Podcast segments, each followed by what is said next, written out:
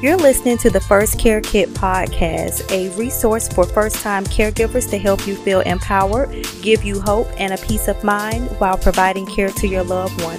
For free resources, please head over to first care kit dot com. Hello, everyone, and welcome to the First Care Kit podcast. My name is Nurse Tish. I am your caregiver's caregiver. Welcome aboard. If this is your first time with us, thank you so much for tuning in. For my repeaters, thank you for your continued support. So today's topic, we are going to discuss alternative methods for alleviating pain besides narcotics. Um, sometimes narcotics can't be Um, avoid it, but if they can, they should be at all costs. Of course, we are aware of the opioid crisis that we're in. So today we're going to talk about some alternatives besides that. So just to get a few house rules out of the way, today um, this information is not to diagnose. It is not to bypass anything that you've already discussed or received from your primary care physician or maybe discussed with the pharmacist. This is just some informational purposes, maybe some tips to help you or your loved one while dealing with um, acute or chronic pain.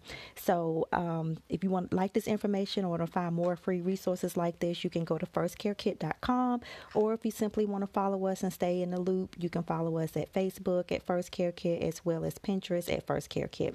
So let's get right into it. So uh, um, alternative methods for alleviating pain besides narcotics. Um, for those of you who may not know what a narcotic is, a narcotic doesn't necessarily have to be like a street drug. It can be something such as an opioid, which is typical common names are oxycodone, hydrocodone, um, fentanyl, um, Nucenta. The list can go on, but those are controlled substances, um, formal, you know, also known as narcotics. Um, when you have, you know, dealing with pain, whether it's acute or chronic, acute meaning sudden onset, like you just had surgery or you recently fell or sprained a muscle or something like that, that's acute pain. But chronic pain is when the pain has been ongoing for more than, you know, a few weeks or for years, or for those who've had multiple back surgeries or failed back surgeries or multiple um, surgeries, and there's a lot of scar tissue. But there's many reasons why someone could have chronic pain. But that's the difference between acute and chronic. So what can be done? A lot of times people have pain, and, you know, especially with today's time that we're in. And let me just stop for and interject for a moment to say that I'm not completely against narcotics. I do believe that narcotics should be prescribed and managed effectively under the care of a, a physician, not bought off the street, not taken from your friend, or your mom has some leftover medication and you're in pain, you took it. I'm not a believer in sharing medication at all, especially prescription medications. Um, but sometimes narcotics are needed, but it's when the abuse takes effect. And I've witnessed firsthand with some of my patients and people that I know personally that has been affected by narcotic dependency and abuse. So I'm not against it. I just believe that it should be managed effectively. Um, so an alternative to that, Um, one, we're going to start with non-steroidals. Those are your medications that you can purchase over the counter, such as Motrin, also known as ibuprofen, Aleve, Advil. These are medications that are designed to decrease inflammation. And a lot of times pain derives from an inflammatory response. So if you're having lower back pain and your pain is now radiating down into your leg, or if you have neck pain, it's radiating out into your arms or your shoulders, that's typically because you have an inflammatory response going on somewhere in there, where there's um, an inflamed area that is up, up. putting pressure on a nerve that is causing pain to go down into your leg or into your arm. Or a lot of times you can have an increase in muscle spasms. Inflammation in the muscles can cause the muscles to continue to contract and to spasm. So anti-inflammatories or non-steroidals such as Motrin or Aleve or Advil are going to help decrease that response. So it helps decrease the pain.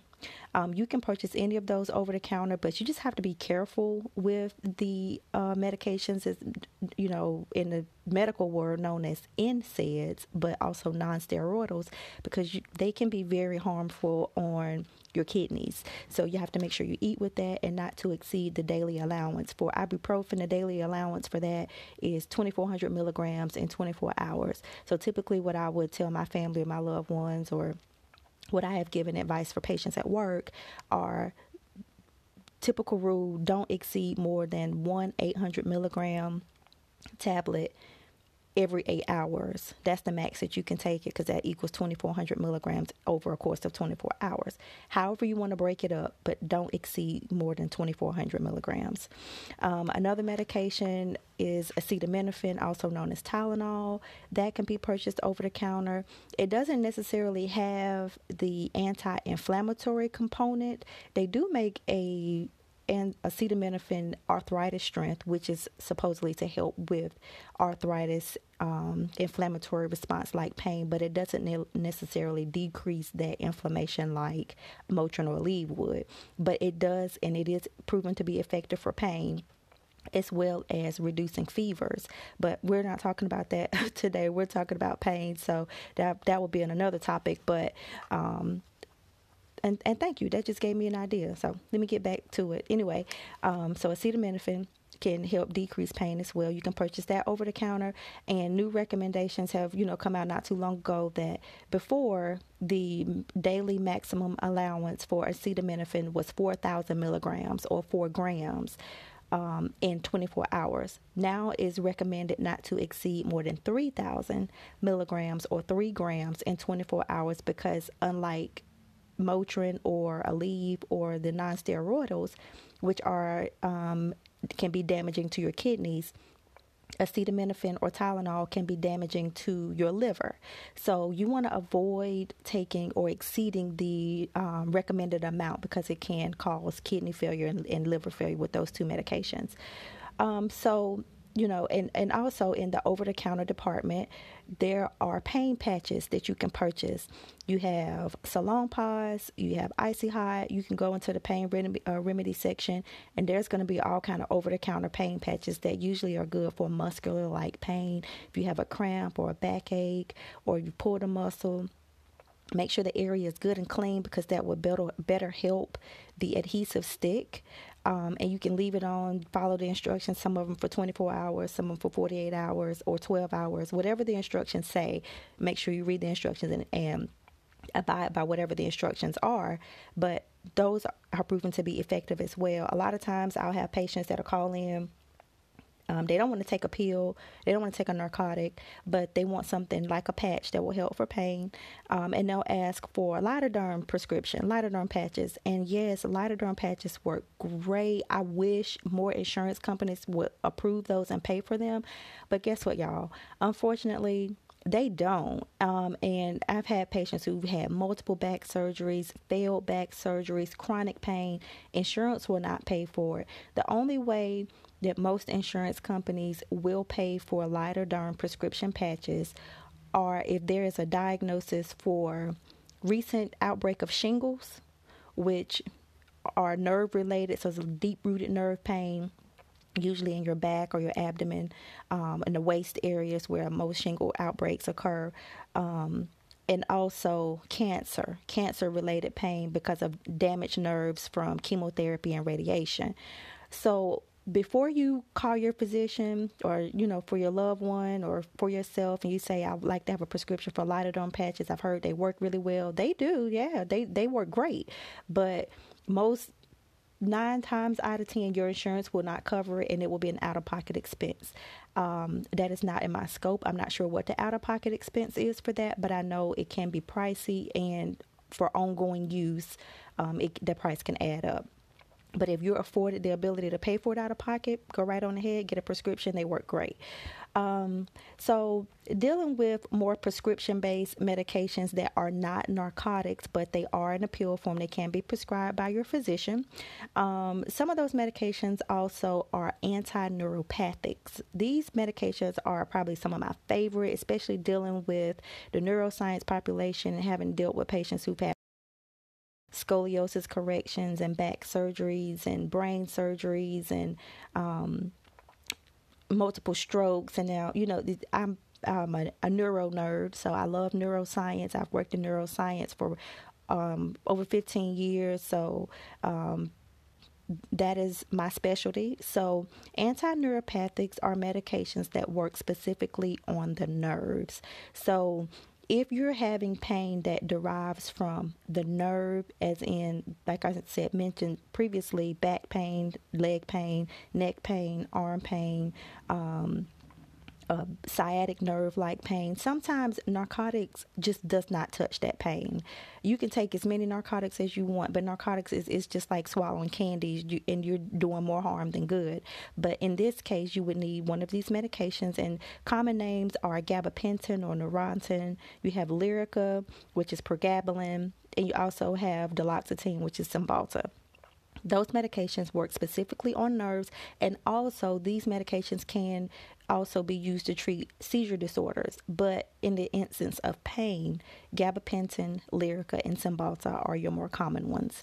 Um, another prescription medication are muscle relaxers. Muscle, muscle relaxers work great, you guys, but you just have to be careful because they um, have a um, sedating property. They can make you tired, make you very sleepy. I'm very sensitive to muscle relaxers. I've p- pulled my muscles um, in, in a, had a back injury before, as well as a um, a rhomboid strain, and I was prescribed a muscle relaxer, and man, those things will knock you out. You have to be careful when you take that. I would always advise only take and start taking that medication at night.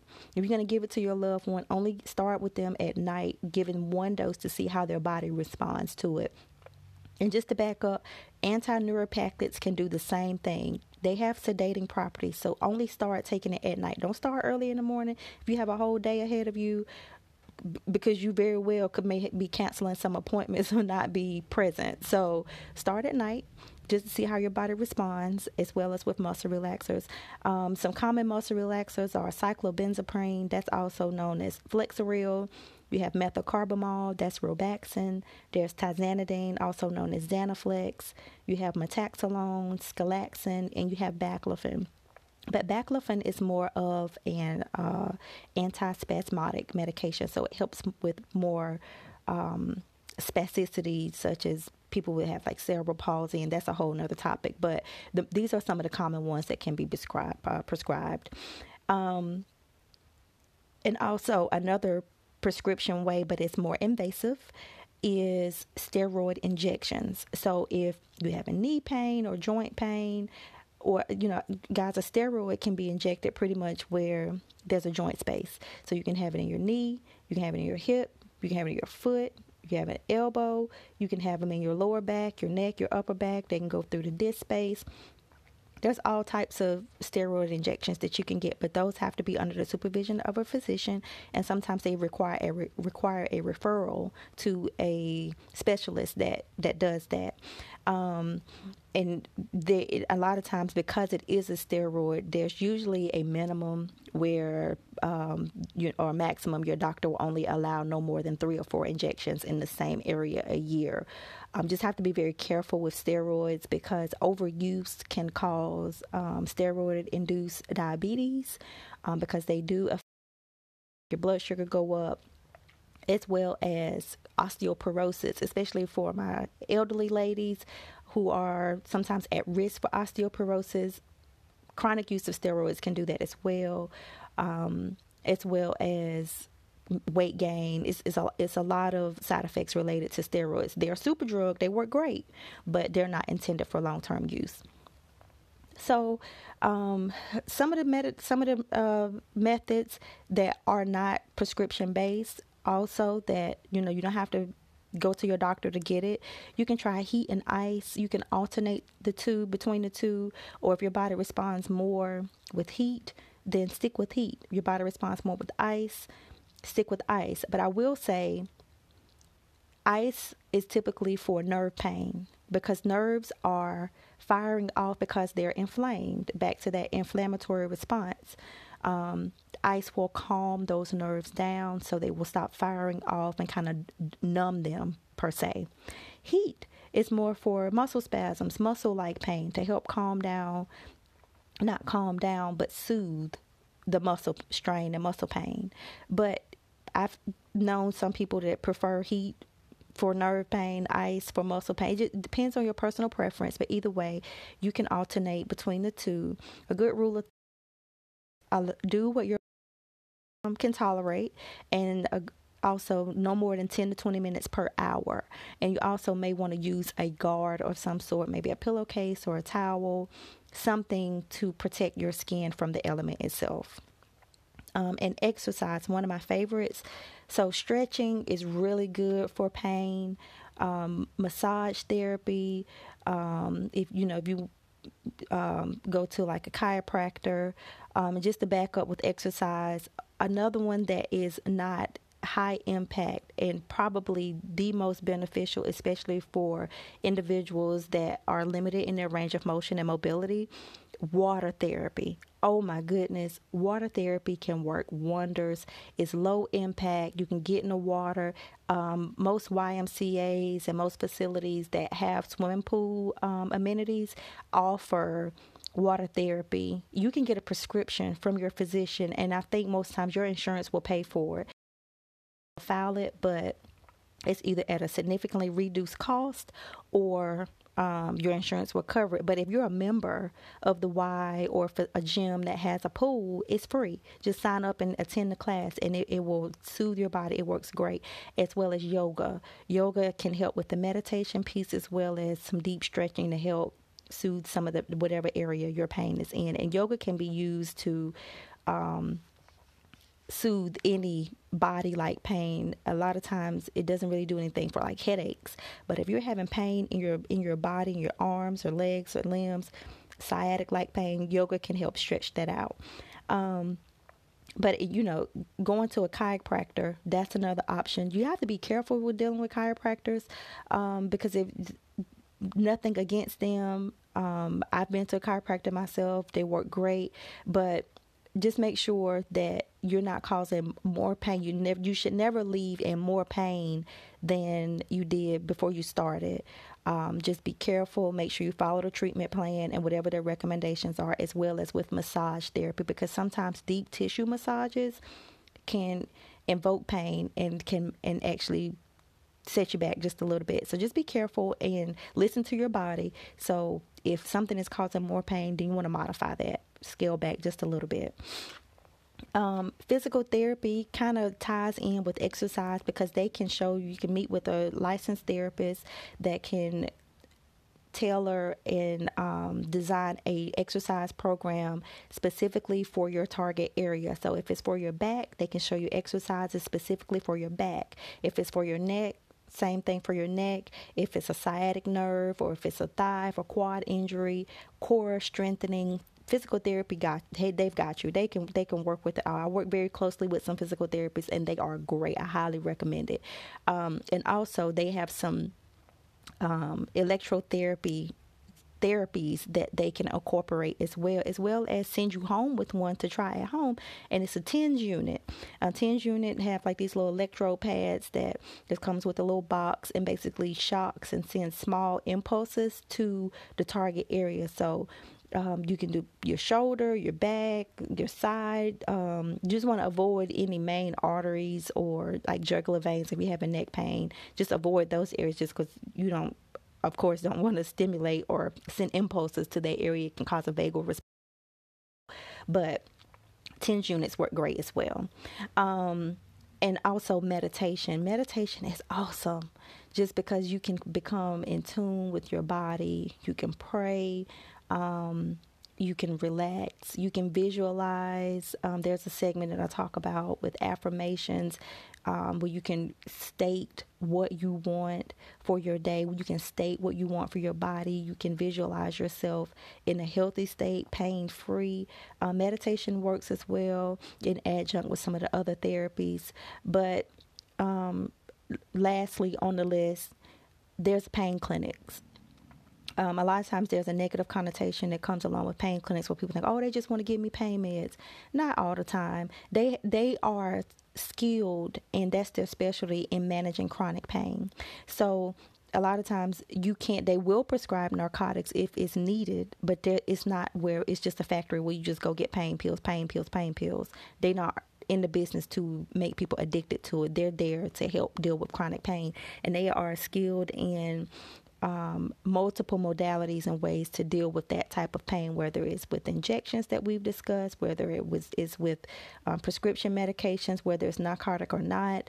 Um, they have further recommendations. They can closely monitor your pain and make mo- uh, modifications and recommendations as needed. But most time you do have to have a referral from your primary care physician or from a specialist, or if you're seeing a neurosurgeon for back pain or whatever, or orthopedic, they can make a referral to the pain clinic and they can help manage chronic pain. I wouldn't recommend um, the pain clinic for acute pain. That's more for chronic pain. But these, again, are all alternatives and methods for alleviating pain. Besides narcotics, like I said before, narcotics, um, they work, and they just have to be very careful, and they have to be managed appropriately by um, a licensed physician. I hope this information has been helpful for you guys.